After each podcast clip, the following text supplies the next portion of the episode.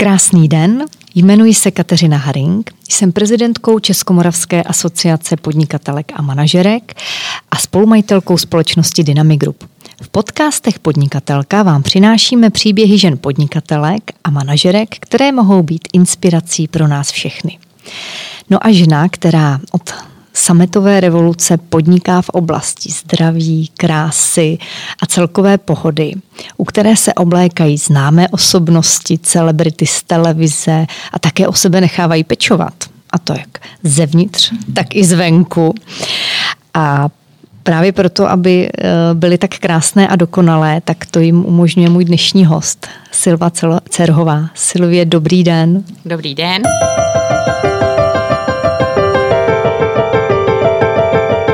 Vy jste majitelkou Arabelle Fashion. Je to vlastně firma, podnik, který jste si vybudovala a začínala jste už v 90. letech. A vlastně hned na počátku to byla myšlenka, že to bude spojovat krásu, zdraví, všechno to, co by se mělo snoubit v krásné dokonalé ženě. Co bylo na tom počátku? No na tom počátku bylo, že jsem přemýšlela o tom, jak se osamostatnit od svého dnes už bývalého manžela.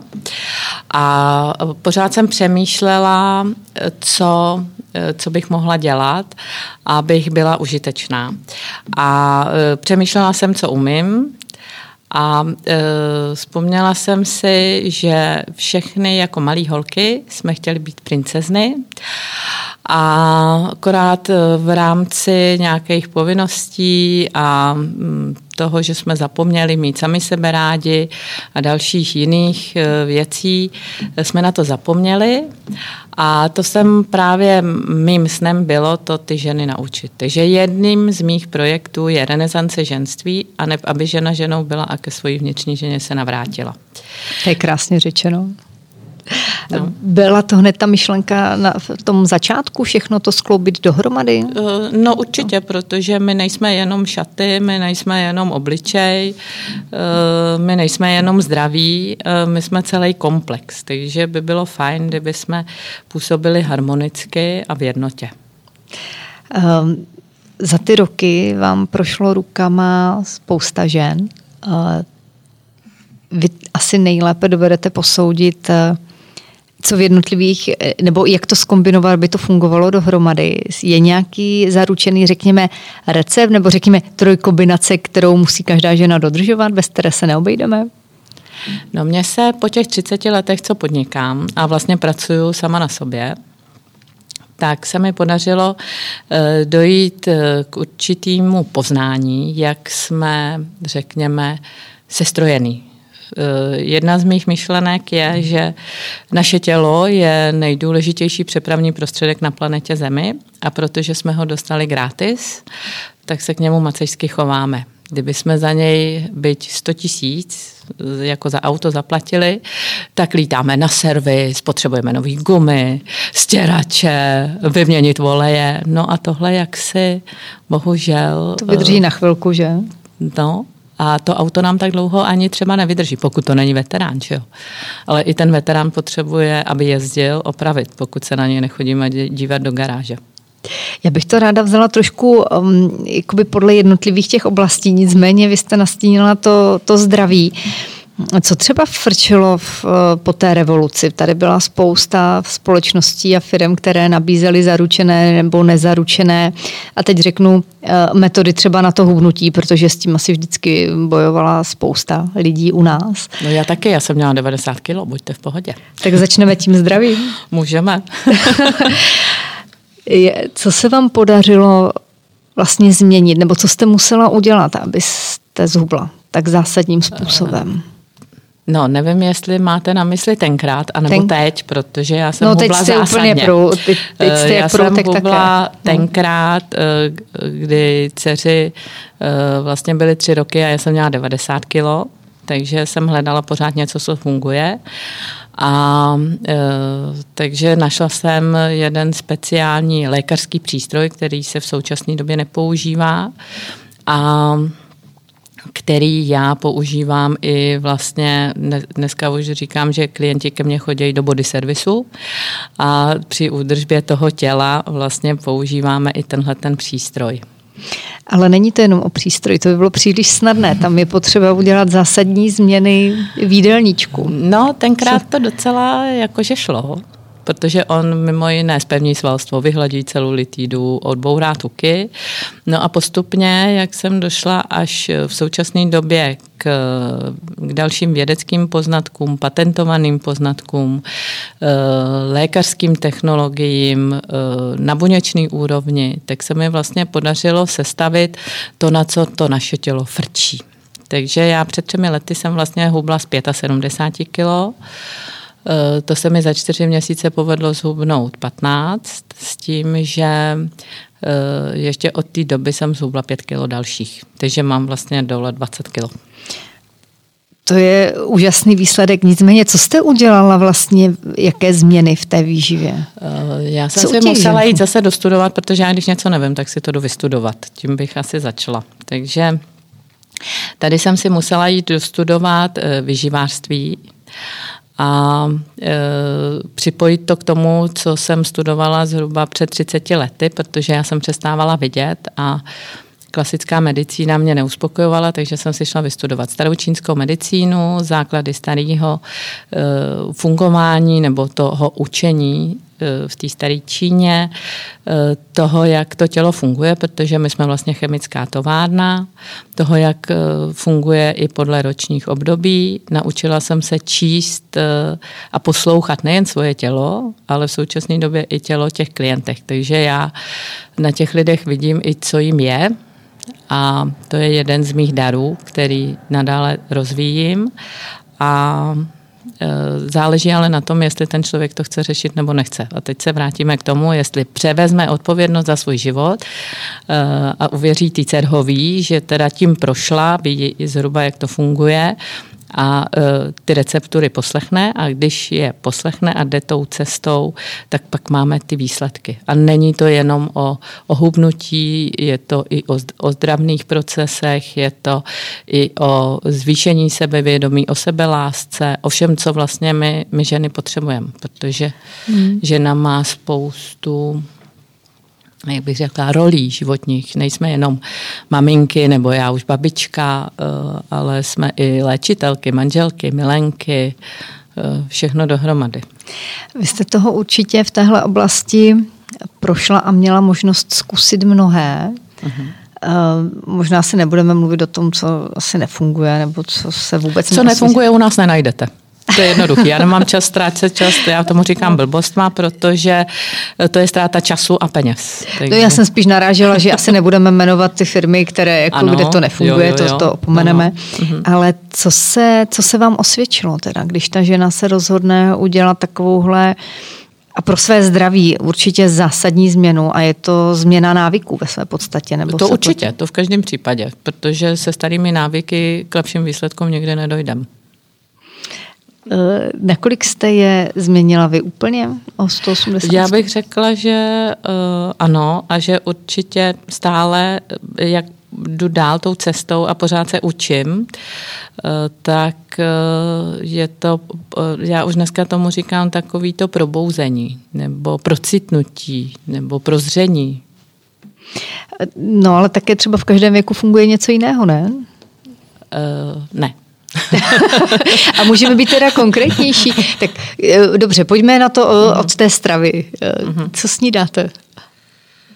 No, já mám ve franšíze jeden speciální koncept, kdy ty lidi vlast, na to, abych teda ho vůbec mohla mít, tak jsem si musela dodělat zase další eh, certifikace, specializace, rekvalifikace, ale došla jsem k tomu, že to není jenom, ono to není úplně jenom o, o stravě. Samozřejmě my jsme chemická továrna, takže je potřeba mít speciálně poskládanou tu stravu, eh, tudíž eh, to, co se k sobě hodí.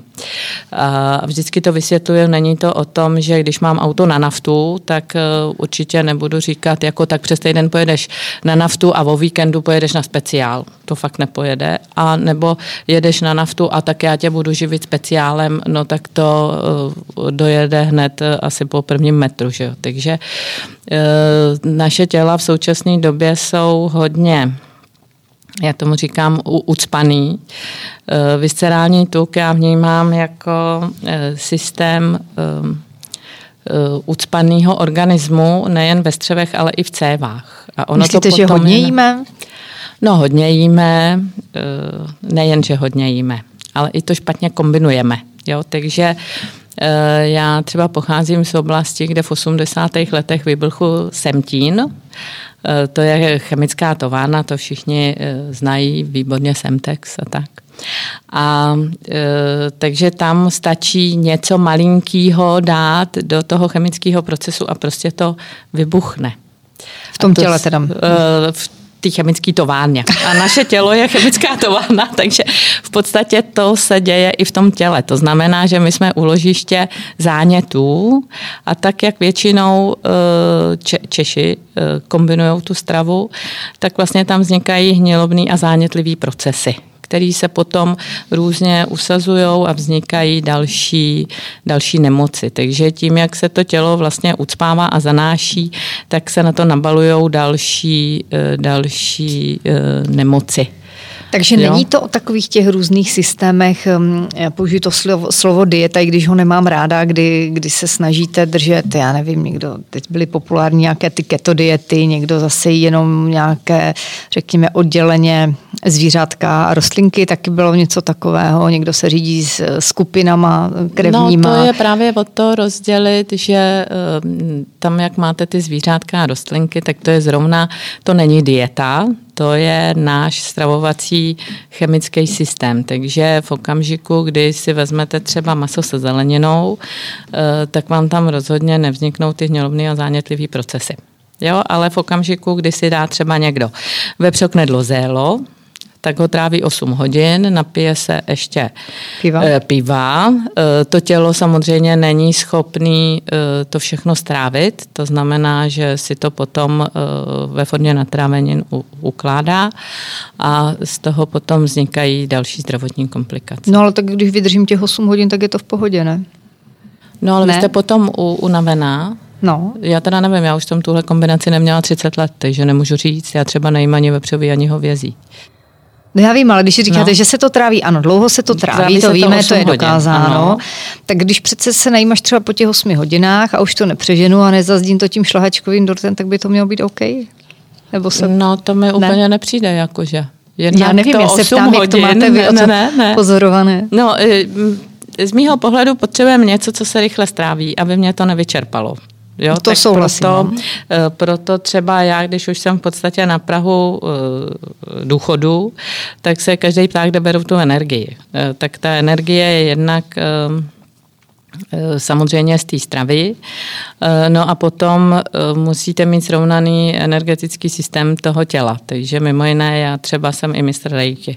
Mm-hmm. A, ale jsou tam s tím ještě plynou dál, protože my nemáme jenom rejky okolo, my máme dál aurický, mentální, emoční tělo, až nakonec máme tu merkabu, kterou bychom měli mít v pohodě a pak jsme teda v pohodě. To je takový náš standard, uh, skafandr. Když k vám přijde klientka, která chce se sebou v tomhle směru něco udělat, jak dlouho si ji načítáte? Uh, já už to mám tak, že já to vidím hned, takže mě otevřou potom, se dveře. A... Otevřou se dveře, já už vidím, co potřebuje. Ale to vidím na šatníku, na obličeji i na těle. jo, takže já když jsem tyhle schopnosti objevila, to už je nějakých 15-16 let, tak eh, opravdu já jsem jásala, že můžu pomoct každému a eh, zjistila jsem, že to nejde, protože ty lidi to ne, nechtějí pochopit, nechtějí to vidět, nechtějí převzít odpovědnost, nechtějí to řešit. Oni třeba přijdou, ale přijdou třeba, mně se teď hodně v poslední době stává, že chodí lidi třeba eh, před dvouma rokama, teď mi volala jedna paní a říká, už na tebe došlo. A já pám, co jsem provedla. A ona, no už konečně jdu k tobě, aby mi pomohla.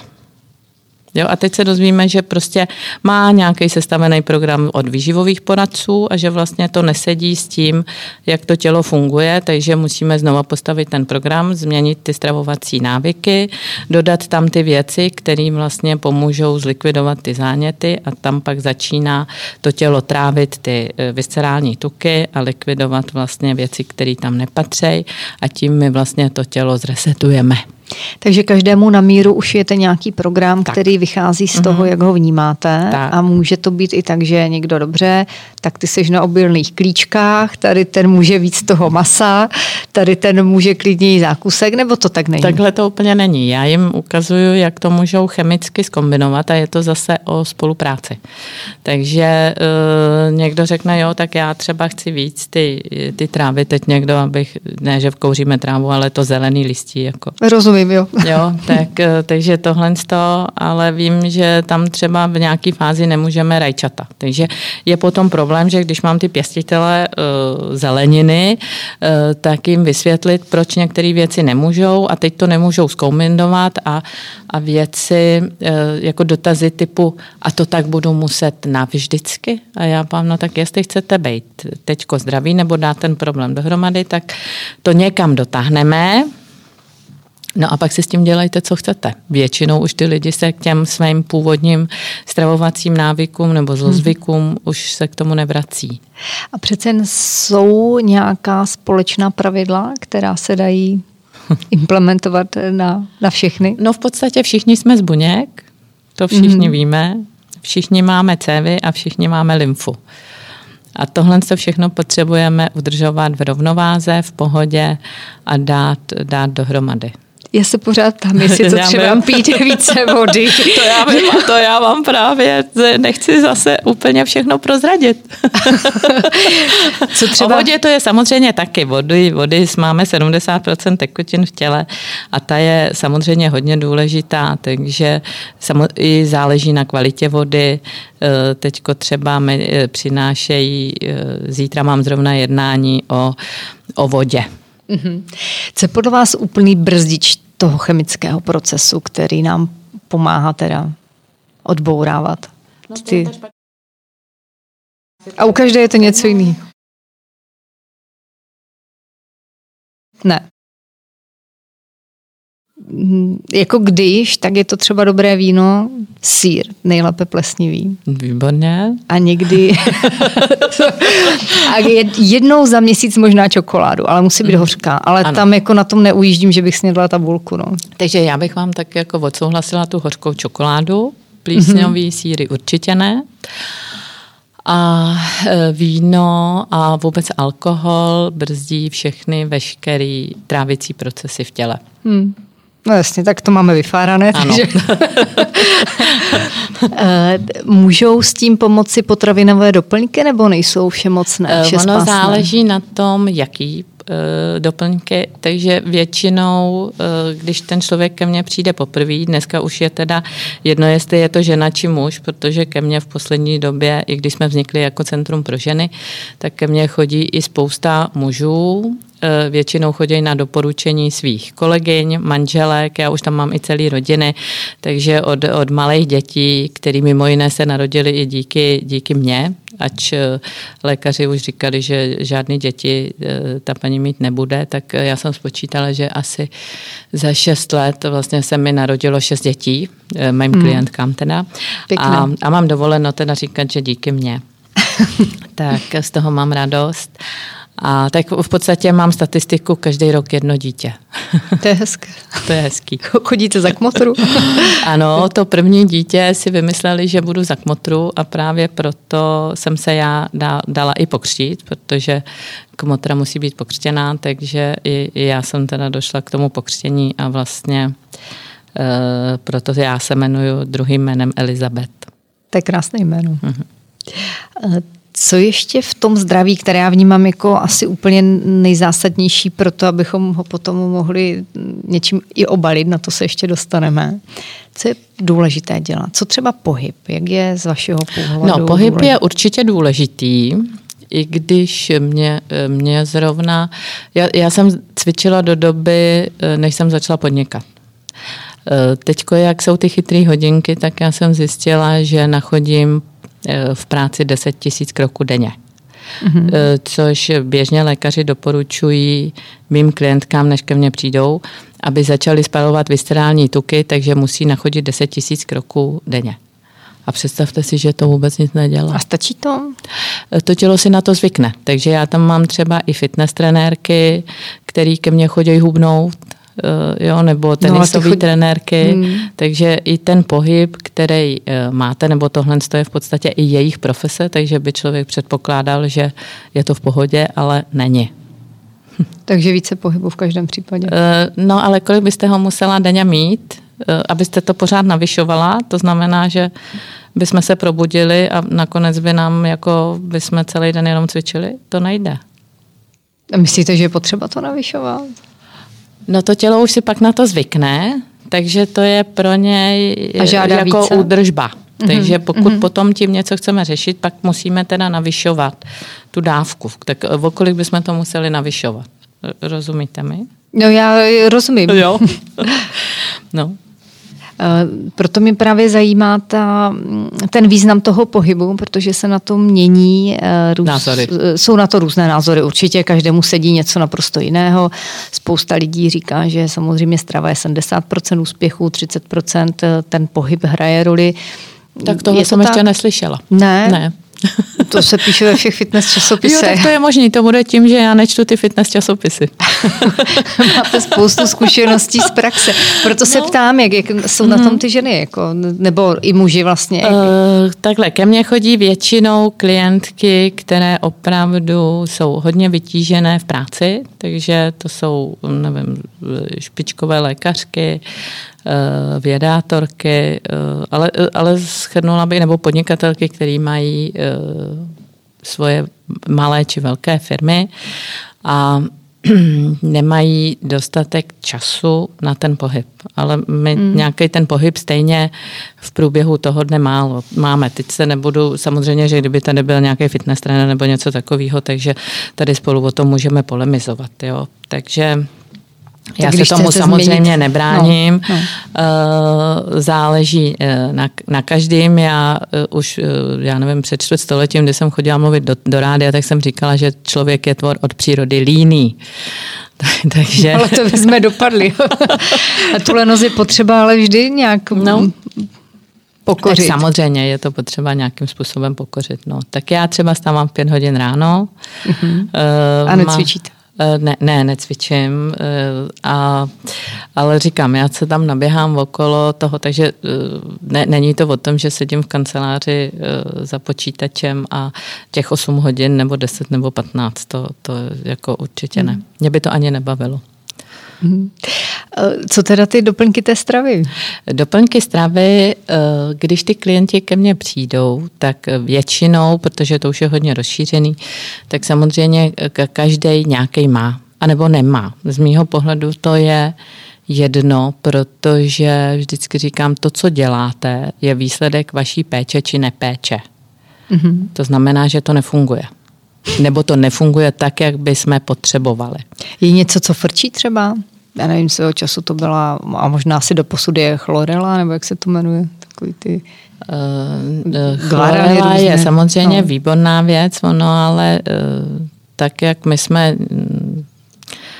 vlastně jako to auto nejsou jenom kola a nejsou jenom volanty a ani ty stěrače, eh, tak eh, to tělo nemůže frčet jenom na těch eh, chloreř, chlo, chlorela, chloreře. tak ještě, může, ještě býval zelený ječmen, to se bude lépe skloňovat. Jo, ale na to jsou třeba ty lidi třeba alergický, že jo? takže my tam potřebujeme srovnat nejdřív funkci tlustého střeva, na to tam teď máme úžasný český celosvětový patent, tak takže odebíráme i, i vzorky toho střevního mikrobiomu a na základě toho potom se sestavuje i e, to, co ten člověk e, potřebuje na ten chod e, vlastně brát, protože dneska už zaplať pámbu se mluví o tom, že střeva jsou náš druhý mozek a, a veškerá imunita a všechno od těch střech pochází, což je pravda.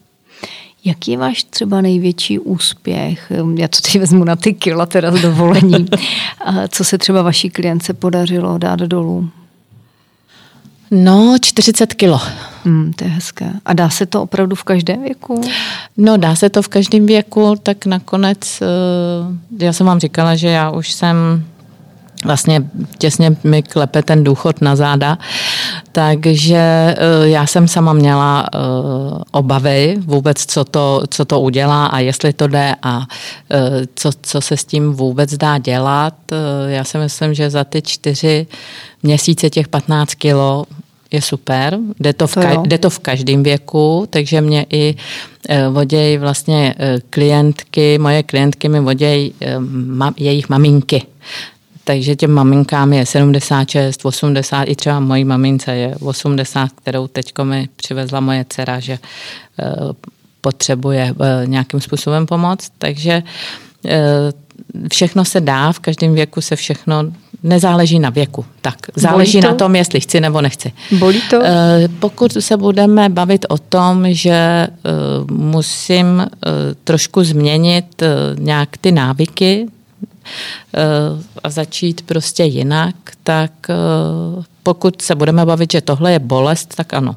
Já si myslím, že to bolest není. Tak... Volají vám třeba večer? Co mám dělat? Jo, mám i v noci, hlad. i píšou v noci. Co mám dělat?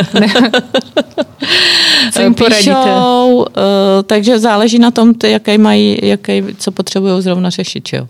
Ale teďko zrovna, teď se nebudu bavit o Ostravě mě pípají i, i, i telefony, že třeba jsme vyhráli, nebo naše klientka vyhrála kloboukovou soutěž vlastně s naším kloboukem eh, v Rakousku na, eh, na polo. Jo, takže a to je, ano, děkuji ti, protože s tím tvým kloboukem jsem měla velký úspěch. To je radost. Takže ta, ta, já mám radost ze všeho. Z každého úspěchu. Já teď možná od toho zdraví bych se trošku přesunula k té kráse. A zeptám se takovou možná asi i dost osobní otázkou. Člověk, když eh, radikálně zubne, tak eh, se říká, že ten mm, Kolagen a elastin. kůže no. Kolegena Co se s tím dá no. dělat? Je to tak? Uh, když... já, no to je to, čeho jsem se já bála. No. Že jste mě zase vrátila zpátky. A uh, takže, uh, protože vlastně, když už vám je 50 plus, tak uh, opravdu ten kolagen a elastin už jsou pryč takže eh, je potřeba s tím něco dělat. A v té době mě oslovila jedna zahraniční společnost zase s celosvětovým patentem, takže dneska já už opravdu tam mám i ty přístroje patentované nebo eh, některé ty produkty, které jsou oceněny Nobelovou cenou nebo vycházejí z ocenění na Nobelovu cenu.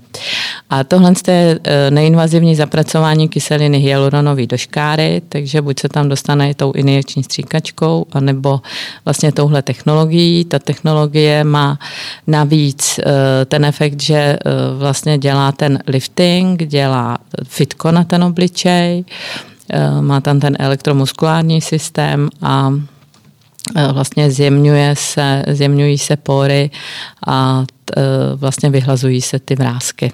Takže to je, to nás vlastně zachránilo. Nebo funguje... relativně mě a tím pádem všechny moje klientky. A funguje to i na tělo? Funguje to i na tělo. Podle čeho si vybíráte, protože za ta léta opět tady na trhu byla celá řada mm-hmm. kosmetiky, kosmetických to je stále. Značek. To je stále, to je stále. asi se to i mm-hmm. rozšiřuje.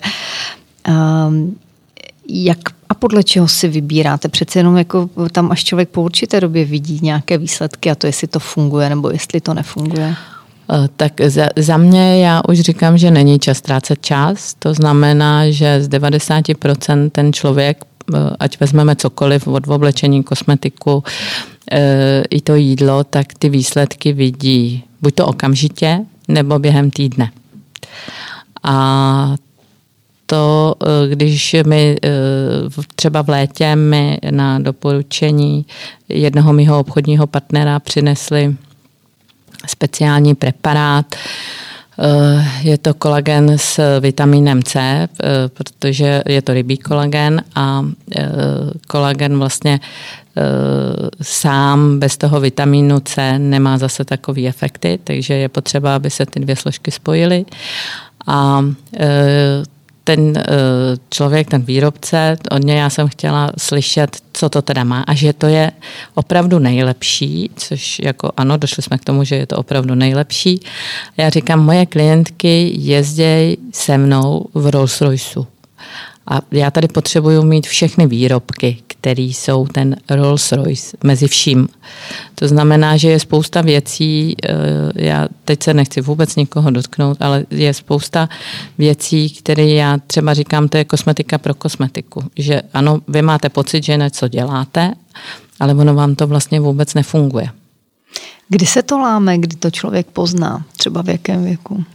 Že to nefunguje? To bych, to bych úplně ne. neřekla. To záleží na tom, jak. Mám sebe rád, jak chci vypadat, jestli mi vadí, eh, že mám suchou pleť a eh, takový jeden příklad za všechny. Eh, já říkám, máte suchou pleť, to máte samozřejmě od tlustého střeva a máte, potřebujete jinou péči. A ta paní odpoví, já mám hydratační krém. A já povím, to je v pořádku. A proč máte suchou pleť? Jo, takže pak se dostaneme k tomu, který jako, razíte. Jo, hmm. takže hmm. Uh, pokud používám hydratační krém a mám suchou pleť, to znamená, že ten krém prostě nefunguje. Takže co je špatně? No ta péče.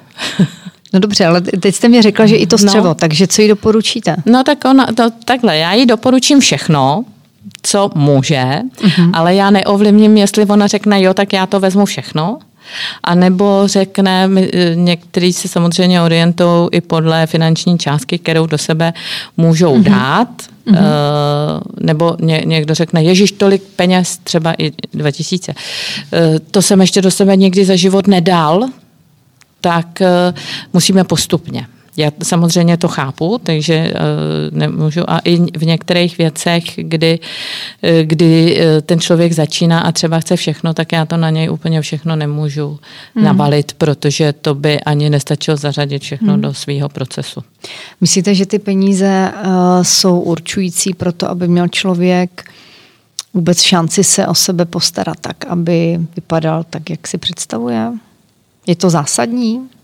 Dnešní době? No, já bych řekla, že uh, lidi dávají spoustu peněz do, uh, nemůžu říct nedůležitých věcí, ale uh, jedna moje klientka řekla, já jsem nejdůležitější investice a do sebe, co všechno vlastně dám, to mi nikdo nevezme.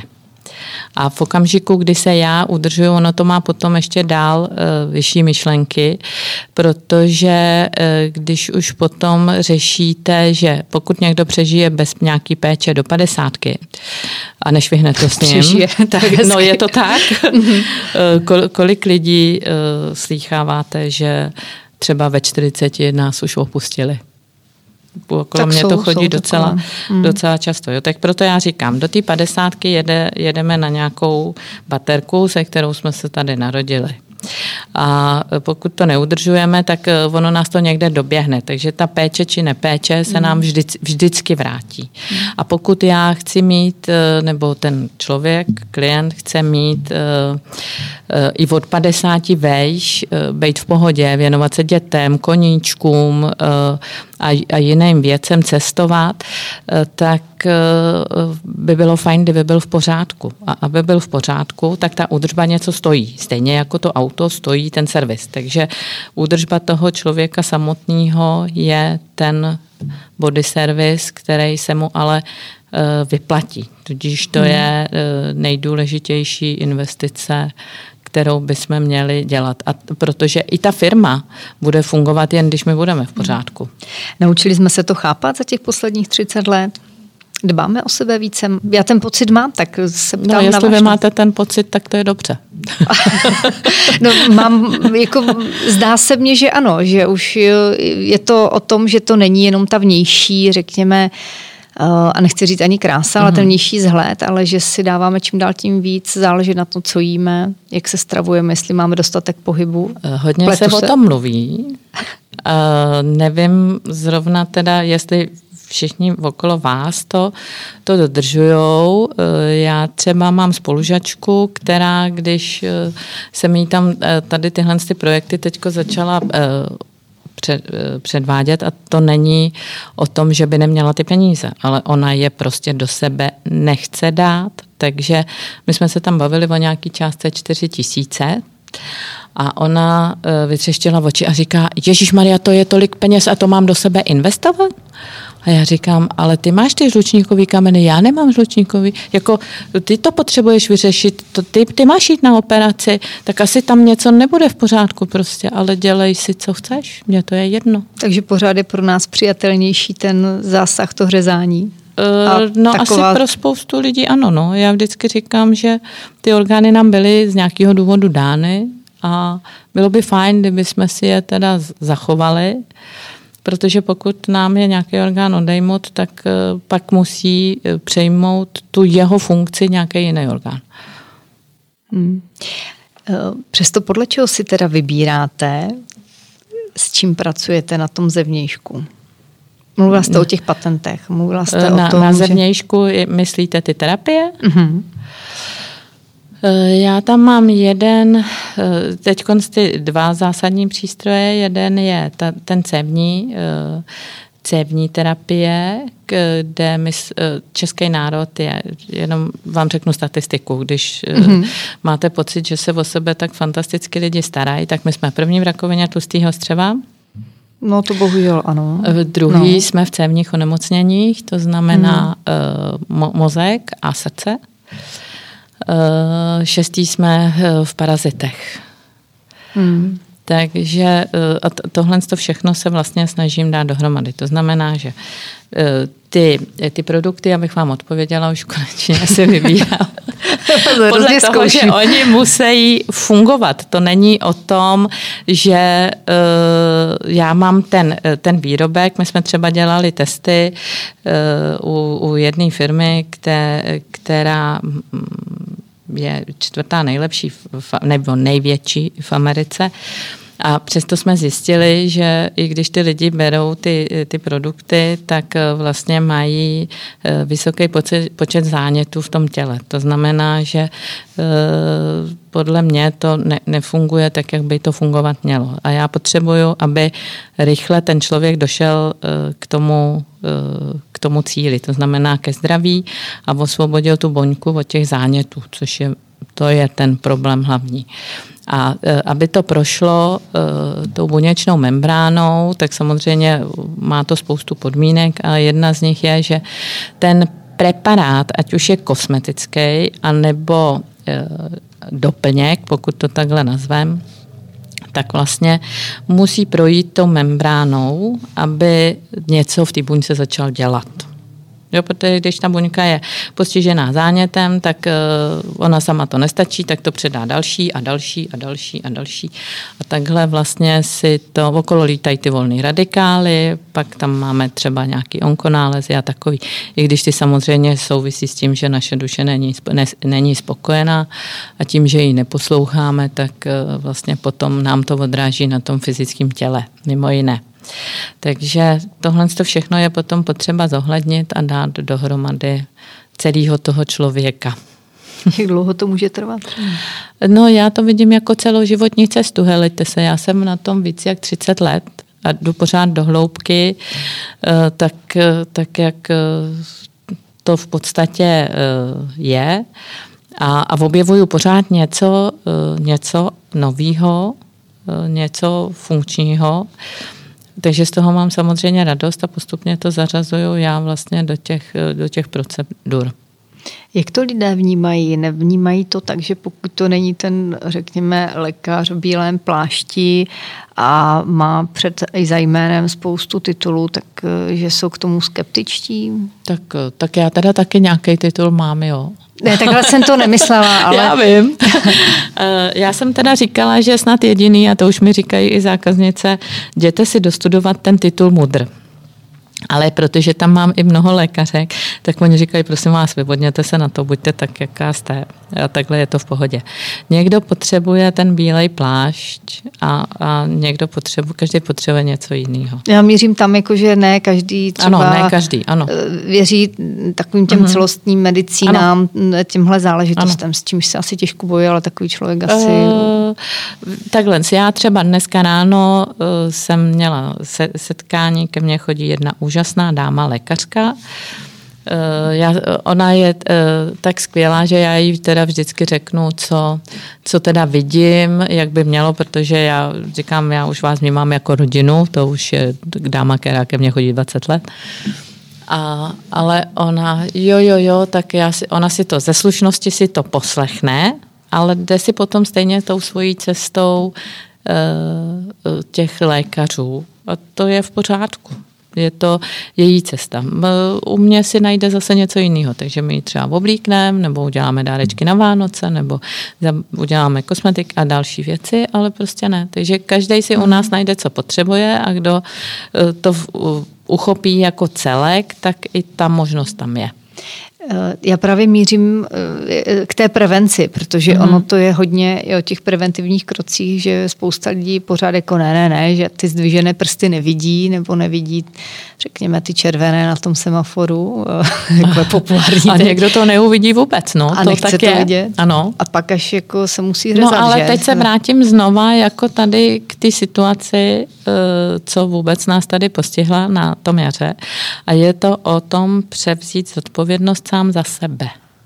Protože v okamžiku, kdy já převezmu sám za sebe a nedávám tu odpovědnost někomu jinému, tak potom si můžu v čemkoliv vlastně uh, nadávat nebo hledat tu cestu, uh, co dál nebo jak dál a, uh, a tím, že se já začnu k sobě chovat zodpovědně, tak potom já dávám dohromady mimo jiné svoje zdraví a e, tím pádem e, jsem méně náchylná k, k chorobám všeobecně. Jak vůbec vás to období korony zastihlo? Co to dělalo s vašimi klienty? Jak se chovali? No, co to dělalo s mými klienty? E, já mám úžasné klientky, takže mnoho, mnoha letý, který se mnou jdou, nebo ke mně chodí v podstatě lidi na doporučení. A já sama, protože eh, jsem eh, zvyklá si zodpovídat sama za sebe, za svoje chyby, to, to děláme každé, jinak bychom se nenaučili. Máme i v období, kdy jsme nahoře, pak zase spadnem, že jo, stejně jako ty děti se učí chodit a nezůstanou ležet na zemi, zkoušejí zase chodit dál nebo hledají nějakou jinou cestu. A to bych řekla, že je vlastně taková ta ta životní filozofie, eh, mimo jiné moje. Takže eh, tohle to mě jediný, co mě teda zastihlo a dvě hodiny jsem byla úplně mimo, že mi eh, někdo zakáže pracovat že ne, hmm. nemůžu prostě a te, teď jsem úplně jako Co nechápala. vás napadalo? Co jste si říkala? Uh, no to jsem si říkala, jako pro mě to byl v ten okamžik konec světa, protože já tím, že jsem mezi těma lidma a ne, neustále uh, ten, ten kontakt, jako pro mě to uh, na jednu stranu bylo těžký, ale vždycky nějaký tyhle ty těžký okamžiky jsou, záleží na tom, jak to pojmem, takže pro hmm. mě to zase byla výzva, co mi to ukazuje.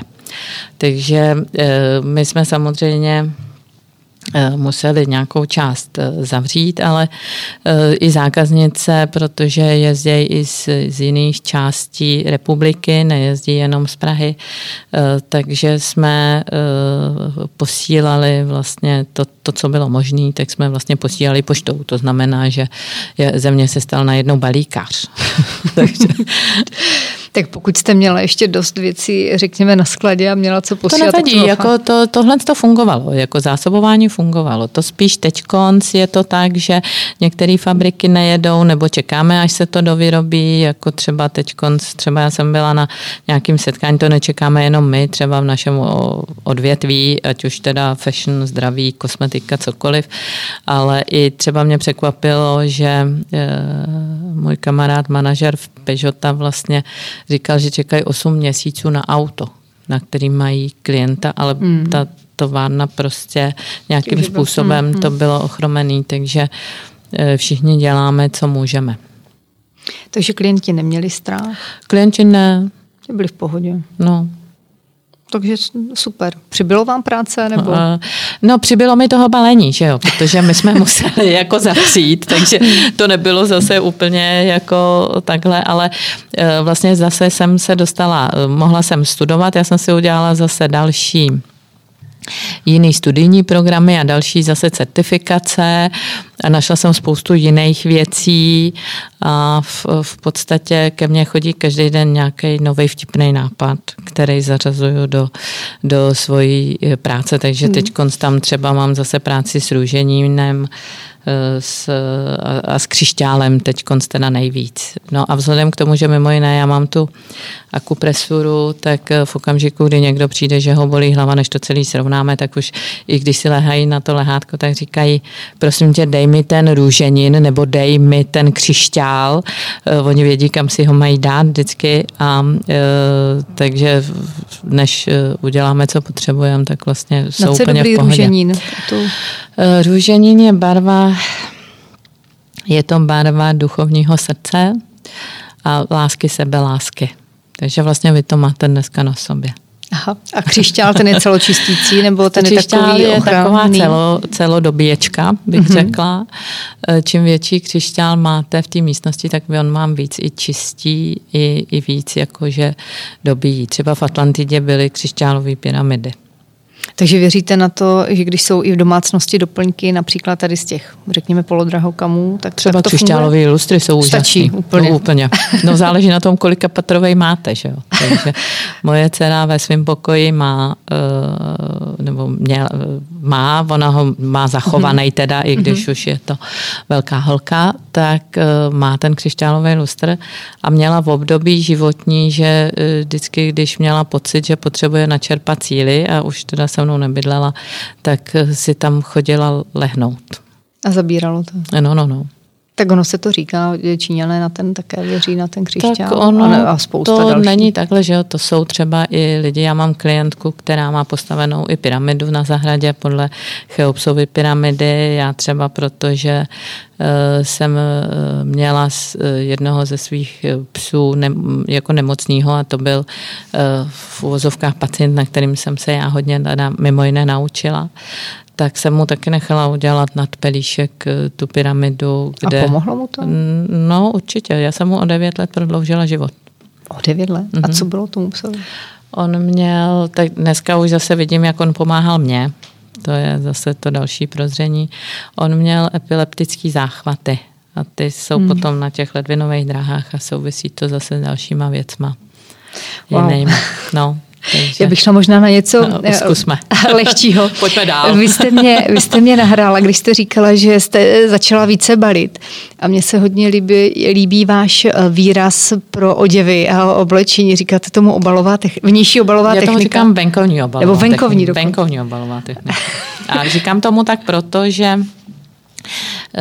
já třeba první šaty jsem si ušila v šesti letech, protože jsem uh, vyrostla nebo vybrala jsem si rodinu, kde babička s dědou měli textilní školu, i když se tomu nemohli věnovat profesně, tak uh, děda maloval obrazy a, a jedna babička uh, háčkovala a vyšívala protože tam pod Krkonoší si dělali a vyšívali i l- ložní soupravy a tohle to všecko. A druhá babička šila, eh, šila v oblečení. Takže v tomhle tom já jsem se vlastně pohybovala. První šaty jsem si ušila teda v těch šesti, ne, nečekejte, že to byl nějaký model na molo, to určitě ne, ale prostě byl to takový první počin vlastně. A, a vždycky jsme vymýšleli, protože teta eh, dělala v Jablonexu, takže my jsme měli všechny tyhle ty korálky a, různé přívěšky a bižuterii.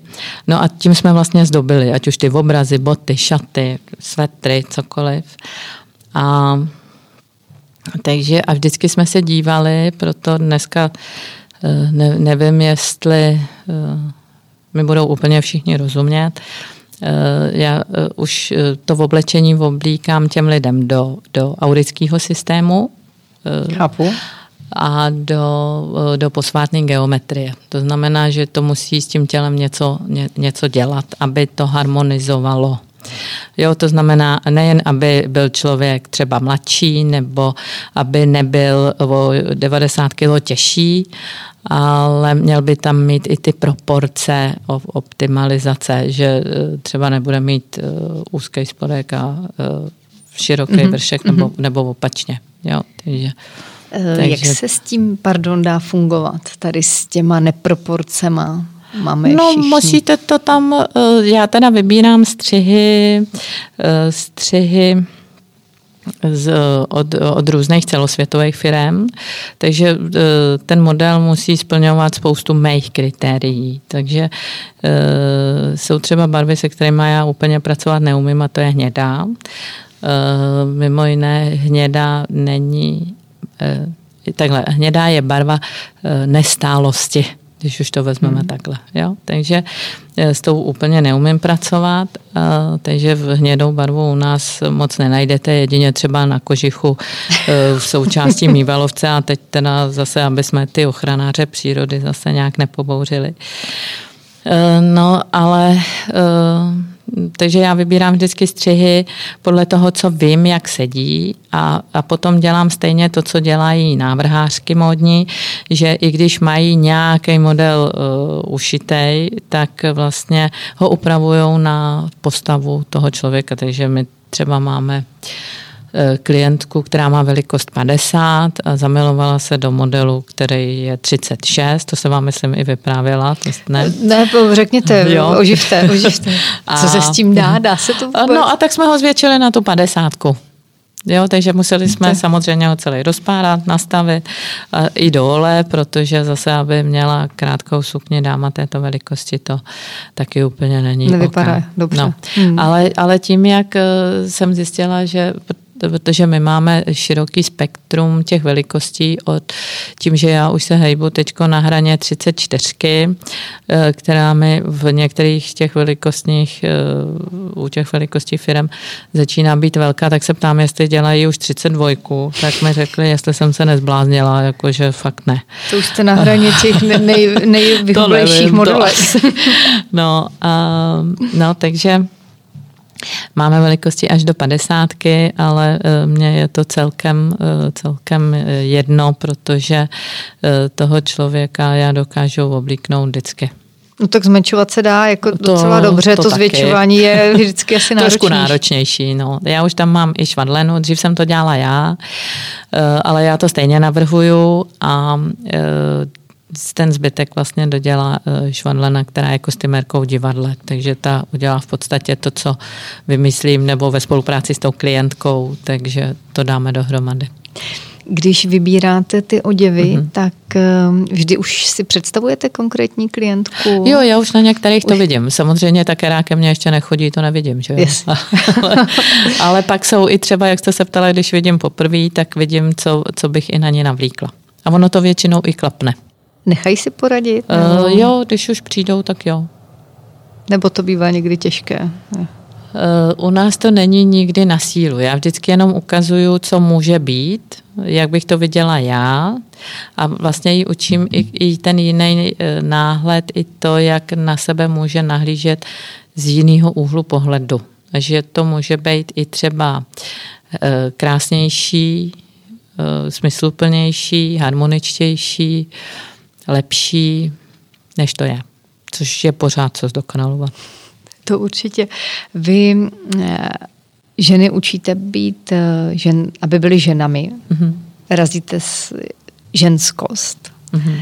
Což eh, my tady někdy v Čechách moc asi neumíme, nebo jak to vidíte? Já bych Jsme řekla, já když chodím po těch ulicích, tak já mám pocit, že spousta žen spí. Vy tomu říkáte spí? Já říkám, že spí. Mm-hmm. No ale dnešní doba je do tenisek a spíše do, do džínů. Uh, takhle, to, Nebo jaká musí... je jedna věc, je, jaká je doba, Hmm. A druhá věc je, jestli začnu probouzet, a teď se dostaneme k té vnitřní ženě, protože my tam potom vyrovnáváme i toho vnitřního muže a tu vnitřní ženu, takže je logický, že když mám víc té mužské energie, tak si můžu přitáhnout toho muže, který má víc té ženské energie. Takže pak je to na mě, abych já to vyrovnala eh, a vrátila muži tu jeho možnost a nechala se hýčkat, protože ono je to fajn, třeba já když jdu od auta a říkají, eh, protože eh, na malé straně tam to je opravdu jak malá vesnice, já říkám, že se o tom teď ani nemůžu odstěhovat, protože všichni se tam známe a všichni si tam pomáháme a já když potřebuju cokoliv, tak vždycky ty, ty muži tam ježíš. A nebo řeknou, jenom tobě to sluší. Eh, nebo dneska vypadáš hezky, nebo naproti řezník mi udělá to, on ví, že úplně všechno to, co tam má, nebo 99% toho, co tam má, já nemůžu. A říká, tak co ti dneska můžu udělat? Tak já si tam připadám opravdu jak princezna. Jo, hmm. Takže eh, ty, Ale... ty muži to potom, to, to, co vyzařujete, tak vám vlastně vrátí zpátky. Tudíž takový to, já si to udělám sama takový, tak pak já říkám, řekněte si, ale proč bych to měla dělat já sama, když ten muž mi to nabízí a jemu to mimo jiné hmm. udělá tu radost. A mě taky. Hmm. Já ještě přece jenom u té mody zůstanu. Uh, malá strana není moc na podpatky zrovna. Malostrala není na podpatky. No já takhle, já mám ty podpatky od těch 15. Myslím si, že mě s nima i pohřbí. A co páteř? A co nohy? Páteř to ortopedi neradi v pohodě. Vidí. No já jsem úplně v pohodě, ale to nesouvisí s těma botama. A s čím? Jednak eh, ten, ta bota musí mít eh, nějakou svoji konstrukci. Eh, mám jednu klientku, která je teda ještě o poznání trošku moudřejší než já, asi o deset let. A my tomu říkáme, že to jsou nemocné boty ty nějaký jiný. Takže tam musí být správný sklon toho podpadku. A, a nebo i, i ta platforma na to, na to navázaná. Eh, já třeba jsem si šla výjimečně, jako že si půjdu koupit kecky, což všichni vyvrátili oči, protože já mám jenom jedny. Jo. A říkám, tak třeba ještě nějaký další. No a zase jsem odešla v těch botách na klínu, rozumíte? Takže eh, dá se, pro mě to jsou bačkory, ale chápu, že tomu moc lidí nerozumí. Já už jako malá holka jsem mamince tahala ty boty, že ta malá nožička tam šourala s těma podpadkama po bytě. A, a říkala jsem si, já, já chci ty podpadky, já chci ty podpadky. Ale protože my jsme byli na malém městě a byla tuhá totalita, tak jako to bylo, prosím tě, až se dostaneš někde na střední školu, tak teprve si můžeš vzít nějaký podpadky. Takže když přišel ten Glade, že už mě přijmuli, tak jsem šla si koupit, tenkrát byl Eh, byla obuv, ale byla to jako druho, druho kvalita a vozilo se to z dnes bývalé Jugoslávie a tam měli právě ty podpatky. A pamatuju se, že ty kozačky stály 990 hmm. korun, což bylo hodně, protože já, když jsem nastoupila do práce, tak jsem brala asi tisícovku. No a já jsem si šla koupit, eh, teda počít peníze vlastně od babičky, že si koupím ty boty, abych už na nich mohla vyrazit. A celý leto jsem šla pracovat vlastně na brigádu do nemocnice, abych jí mohla ty peníze vrátit. Hmm. No. To byla velká motivace. No, no, to jo, to jo. Přece jen, co byste doporučila ženám, které nevím, mladá maminka potřebuje tlačit kočárek, opravdu to není na ty podpatky. Aby byla stále tou já ženou a nemusela řekla, že nosit. Teda úplně, já už jsem od tohohle úplně opustila, protože když eh, před mnoha lety eh, jsme načínali tohle téma v nějakých hovorech, eh, tak já jsem říkala, ale já i za tím kočárkem jsem chodila v té sukni a na těch jehlách. A to ještě s tím kočárkem já jsem se přepravovala po Praze tramvají. A, a dole jsem vozila ten nákup z centra dokonce i lustr. Takže si umíte představit. To, to, byl, to byl lustr rakouský, takový ten vykládaný. On se mhm. jmenuje speciálně, teď ano. si na to nespomenu. Jo. No, ale protože to přišlo jako, takže já, než bych se dočkala, že manžel teda proto někam teda dojede, tak já si umíte představit ten velký kočár dole nákup a vedle obrovská krambice a s tím jsem se spala do té tramvaje, logicky, že to bylo úžasné. No hmm. a tak, jak to takhle vyprávím, tak moje dcera vždycky říká, mami, prosím tě, tohle už nikde nevyprávěj, protože takhle ty holky ti stejně chodit nebudou. Takže já chápu, že nebudou, tak já říkám, dobře, tak si choďte třeba v keckách a udělejte si tam třeba sametový mašle nebo saténový mašle, nebo nějak si to vytuňte. Eh, já třeba i k těm šatům někdy říkám, a k tomu by se vám hodili takový ty bílý kecky a k tomu mhm. vlastně nějaká ta mašle, aby jo. jsme aspoň nějaký ten, ten holčičí prvek tam mhm. měli. Hmm. Myslíte si, že se ženy v Čechách bojí být více ženská? Eh, no, teď jde o to, jestli si to vůbec uvědomují. Ale máte ten pocit, že jo? No samozřejmě. A ty, ty moje klientky, a zase to vezmu, že, že kolikrát přijdou a řeknou, hele, já mám veliko 42, přijdou, mají e, ty džíny a přesto vytahaný svetr a oblíkněte mě, protože někde nic není. Takže postupně to dáváme dohromady a, a jak ta žena vlastně na sobě pracuje a skládá si chytrý šatník. Mimo jedné dneska i tomu šatníku, co já skládám, se říká slow fashion. To je velmi Víte, populární. To je? Jo. No tak řekněte nám, jako už no jsem ne, to slyšela, nebudu jo, se no. přijít do tu, no, tu definici. No nemusíte, to není úplně Takže jako rychle definice, nekonzumujeme jako. jakýkoliv modní výstřelek, uh, nebo jak to no, vnímáte takhle, vy, můžela, já bych to spíš řekla slovy mojí babičky, že nejsem tak bohatý, abych si kupoval levné věci. Jo, takže u mě to musí být pořád všechno poměr cena, kvalita, výkon, musí nám to dát tu službu, takže já tam mám třeba kalhoty, eh, k, e, evropské kvality, které jsou opravdu nejlepší na trhu. E, vydržej 5 až 10 let a jsou tak nějak jakože univerzální. Že Myslím, že tvar, 5 až 10 ne, použití ne. To vydržejí jiný, ale ne ty naše. Takže e, tohle to všechno mají svadovského kaminky, dají se nosit na golf, můžete s nima jezdit na koni, můžete s nima lézt po horách, honit se za těma dětma, můžete s nima být na pískovišti spát pod stanem, ale můžete s nimi jít, já vždycky říkám, i klidně na hrad, na audienci, protože když si k ním vezmete to správný sako, nebo nějaký ten vršek a doplněk, tak eh, potom jsou to univerzální věci, které se dají různě kombinovat. A o tom je ten šatník. A s tím, že nám pomáháte. Tak. Taky. Eh, dávala jste vždy přednost šatům a té vyloženě ženské módě? Jo, jo, určitě. Mě, když někdo vidí v kalhotách, tak z toho má opravdu Vánoce. Takže maximálně na sport. Uh, no, teda uh, takhle, my jsme třeba dělali teď prezentace na golfu, protože já tam dělám doprovodný uh, prezentace. My jsme jedni z prvních uh, vlastně sponzorů dámského golfu vůbec tady v republice.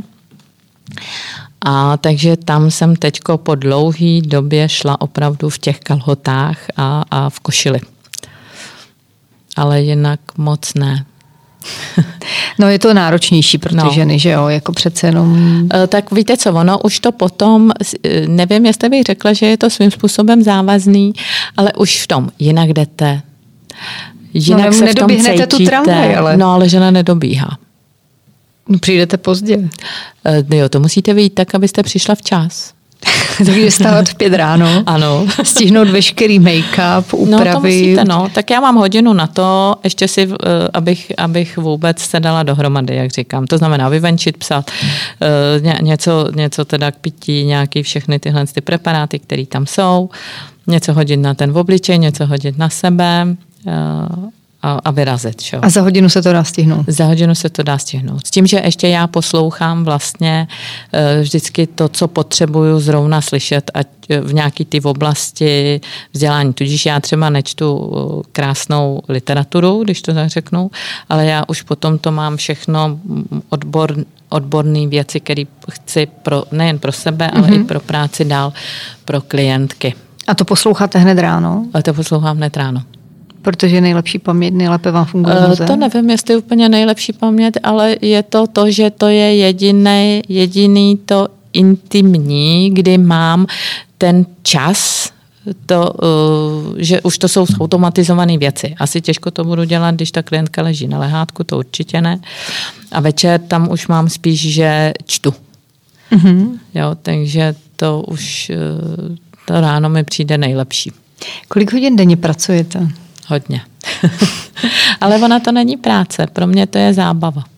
To, to říká spousta žen, která to je tady pravda. všechny v podstatě, které tady seděly. A, to, to určitě. A pro které je eh, vlastně ta práce zábavou koníčkem. Prostě hmm. baví je, nabíjí je. Tak. No a o tom to je? Takže 24 hodin denně, řekněme v vozovkách, víkendy, svátky. Nepočítáte no, to?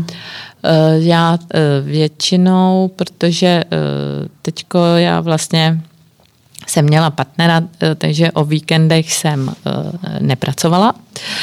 Výjimečně. Eh, výjimečně a teďko jsme spolu nějakým způsobem nebyli, takže ale tím, jak zase přicházely ty zákaznice, tak já jsem začala pracovat vlastně i v sobotu. A když teda nedělám v sobotu v práci, tak já tím, že mám potřebu tvůrčí činnosti, tak já říkám, že nejenom Eh, restauruju lidi, ale snažím se potom restaurovat i to ostatní. Takže jsme tam eh, teď dělali zase úpravy interiéru, nebo jsem koupila nějaký nábytek a ten jsem zase přetřela, nebo zase vymalujeme, vytapetujeme a pořád něco, něco nového. No, no, no.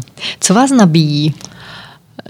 Eh, já jsem zjistila, že musím něco pořád tvořit. Mm-hmm. A, a buď to, to jsou teda programy pro to, jak eh, to bude ještě teda lepší, eh, dokonalejší, kam nás to posune, aby jsme byli šťastnější, zdravější, harmoničtější, vyváženější.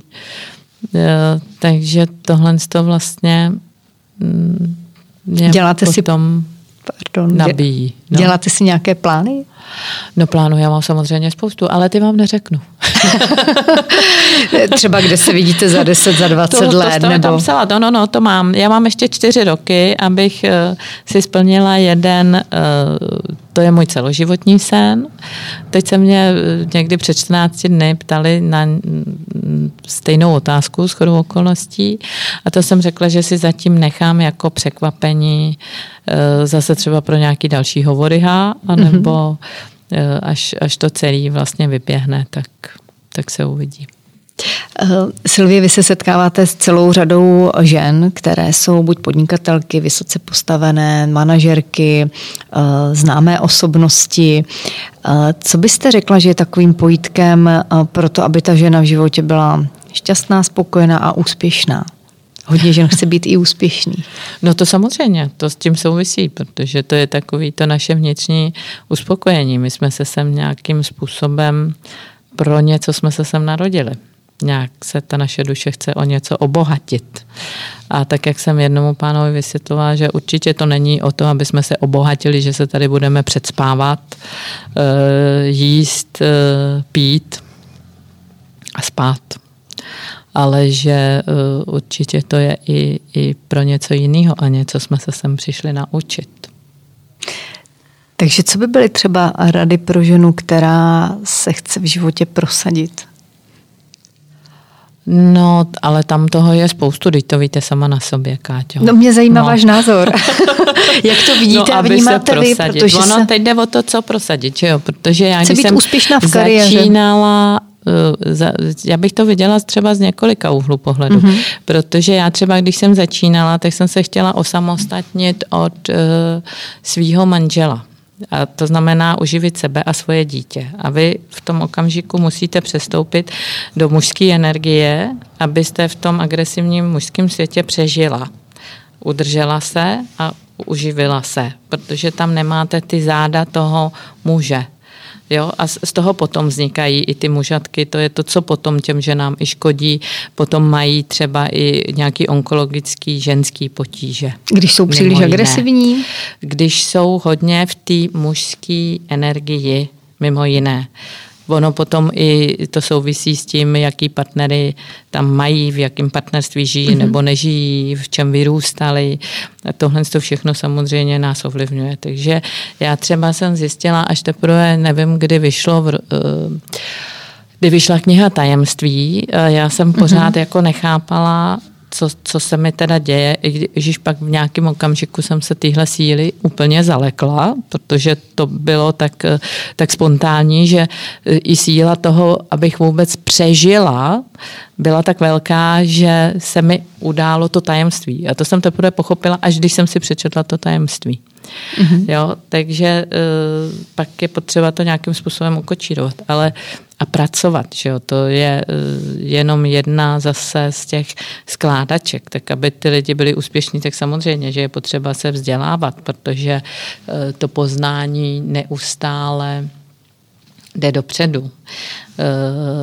Ale teď jde o to do, docházet až k těm jádrům věci, tak jak to je, nebo jak to bylo vymyšlený, nebo tak, jak třeba já třeba docházím k tomu, jak jsme byli my v úvozovkách sestrojený, když to vezmu, přeložím na to auto.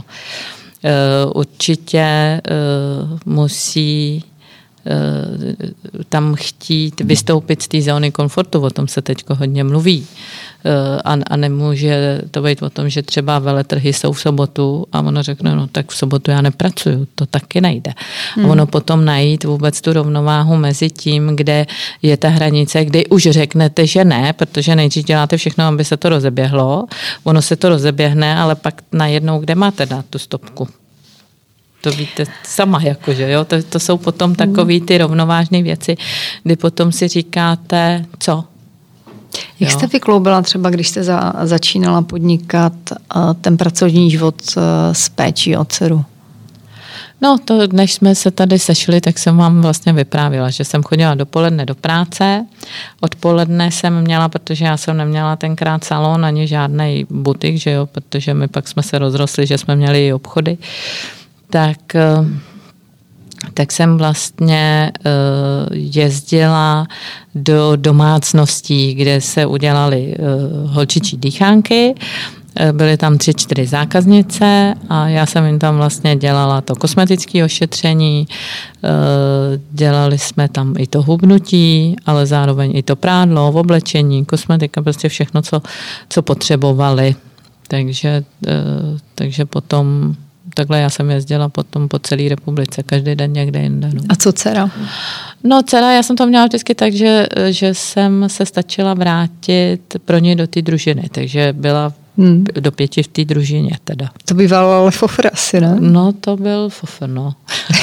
Pokud jste jela někam i dál, třeba na Moravu, tak to no, nebylo super. tak já jsem teda jezdila maximálně uh, na Moravu ne, ale jenom jakože po Čechách, takže potom o víkendu už ji hlídal, buď to jsem jela, protože já jsem pracovala i u rodičů, anebo uh, ji hlídal manžel, takže jsem jela, třeba jsem jezdila pracovat do Čelákovic, takže mm-hmm. ráno jsem odjela, večer jsem byla zpátky. Mm. Jsou nějaké ženy, které vás inspirují, myslím třeba i historicky? No, historicky samozřejmě je spousta žen, které mě inspirují. Eh, já, když jsem přišla s tím motem renesance ženství a nepa by žena ženou byla ke své vnitřní ženě se navrátila, tak to už je více jak 20 let. A to ještě ty ženy měly nějak víc ty ženský návyky. Oni i z toho obchodu, eh, jako z toho zahraničního obchodu, co k nám chodili se oblíkat, tak měli soupis, co mají, jak mají mít vysoký podpatek, jak mají mít silnou punčochu, jak má být tmová ta punčocha, jak má být delkatý sukně, jak má být to sako nalakovaný, nechty, vlasy, rtěnka, všecko. A tahle ta generace už bohužel odešla. Takže hmm. spousta nově přicházejících podnikatelek tohle to nemá. A i když mají třeba velmi úspěšné firmy, tak tohle to bych řekla, že podceňují a zanedbávají, protože 70 až 80% komunikace, i když přijdou třeba jenom na jednání nebo kamkoliv, je prostě to, jak přijdou oblečený. Není to třeba daň době? Za to, Není že se to chceme... vůbec daň době. Já pak jsem šla dál do hloubky, protože někde v televizi šel i dokument, ale to je pět let zpátky a ten šel až k těm šlechtičnám, třeba v 15. století, 14. století, tak to vlastně ty ženy všechno, eh, všechno měly. Oni i se tak oblíkali, i se tak eh, zdobili, protože oni chtěli ty kvalitní materiály. Oni je tenkrát i měli, podstatně kvalitnější nežli my. Jo, takže tam to bylo úplně, úplně o něčem jiným. A když potom se vrátím, já hodně studuju starý Egypt a moje nejoblíbenější bohyně je bohyně Isis, tak eh, to je vlastně nejdíl uznávaná bohyně ženství jako takového eh, ve starém Egyptě vůbec eh, která je, i tam je zasvěcených mnoha těch, těch chrámů a tam už to bylo dané ještě, ještě jinak než tenkrát. Ale nemusíme jít tak daleko, můžeme se podívat do těch 60. let, kdy třeba paní Mary Kay Ash uh, i tohle to podporovala, že chtěla, aby ty ženy krásněly, aby uh, chodily v těch sukních, aby uh, vlastně tu svoji, já, já říkám tu jednu z těch složek, eh, tu ochranářskou charitu, nebo že chceme každému pomoct mm-hmm. proti jeho vůli nebo zachránit,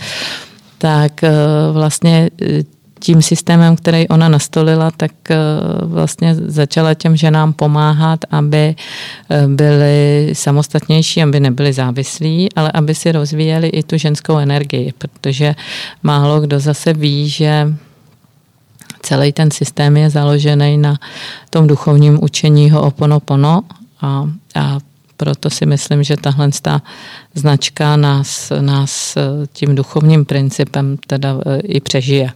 Mimo jiné mají 1500 patentů e, hmm. na ty svoje výrobky a e, neznám, neznám žádnou kosmetickou značku ani profesionální, která by měla. Hmm. Kromě toho, řekněme, poselství, které šíříte mm. dětem uh, mezi ženami, aby byly ženami. Vy to tak krásně říkáte, já to nedovedu ani zopakovat. Máte uh, něco, čím se řídíte? Nějaká svá pravidla? Eh, no tak určitě všechno, co děláme, já vždycky říkám, že například, když krém, i kdybych ho dostala zadarmo ta, a nedělá službu, kterou potřebuju, tak je drahý. To znamená, že my i ten čas, který tomu věnuju, že ho aplikuju a neudělá to, co ta pleť moje potřebuje, tak je to zbytečně vynaložený úsilí. Takže je to drahý. Ale samozřejmě bych to potom ze všeobecněla dál, že e,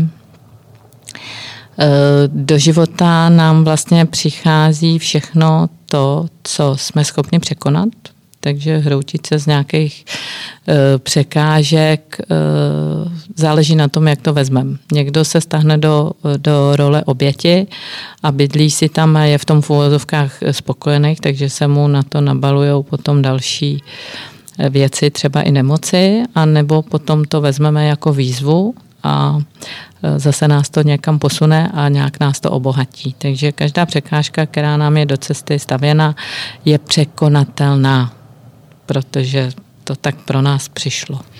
To říkáte velmi laskavě, ale zní to docela tvrdě teda. No ono to, to tak je, protože jeden z mých bonmotů, který si pamatuje i můj zeď, je, že v přírodě i v mojí rodině přežijou vždycky jen ty nejsilnější. To je hodně to dáno. Ale, je, ale, je to tak. ale je to tak. je to tak. Co byste poradila ženě, která chce začít podnikat? Eh, no, já se snažím cokoliv dělám, dělat opravdu srdcem. Takže já pokud to necítím, že to přinese něco mně nebo potažmo mým klientkám, tak eh, já to určitě nedělám. Proto se ke mně dostane i spoustu projektů, že někdy chtějí vědět, jak to funguje, nebo jestli eh, je to dobrý, nebo to není dobrý. A pak já, nebo já třeba zkouším i některé věci, které si myslím, že by mohly být a pokud ne, tak to ani nemám. Takže já vím, že dnešní doba, nemůžu říct, že je hektická, protože já už to vnímám, mně nepřijde, že je hektická, ale každý máme času stejně a když mi někdo řekne, že nemá čas, tak to je jenom, že ten čas si nechce udělat, protože to pro něj není priorita ale z mýho pohledu, eh, já teď nebudu mluvit o sobě, ale každý já jako osobnost je, by měla být nejdůležitější priorita, protože od toho se odvíjí úplně všechno. Takže bychom mohli být více sobecké.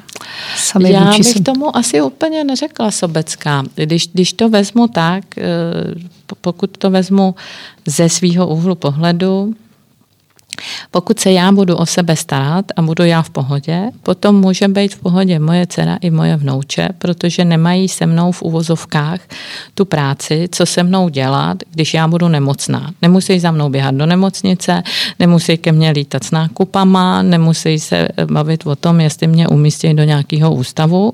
Kdy, záleží na tom, do jakého devastačního stádia se ten člověk dostane. A tento devastační stádium zase souvisí s tou zodpovědností sám za sebe a s láskou a sebeláskou. O ničem jiným to není. No ale často se to nazývá sobectvím. Já vím, že Když ano. si ukrajujete ten čas a je to vnímáno na úkor něčeho dalšího, ve smězu té ženy na úkor rodiny, tak no, žena je vnímána, já... že je sobecká. Jenom to je pravda, to je pravda, ale já si myslím, že to tak není. Protože když si vezmete za, za totality, eh, ta žena byla na úplný koncovce. Takže byla, teď to řeknu třeba nehezky nebo nelaskavě, jako by ten hadr. Že všichni ostatní byli před ní, aby ten manžel, aby to děti, aby tohle, aby tohle. A ona kde byla?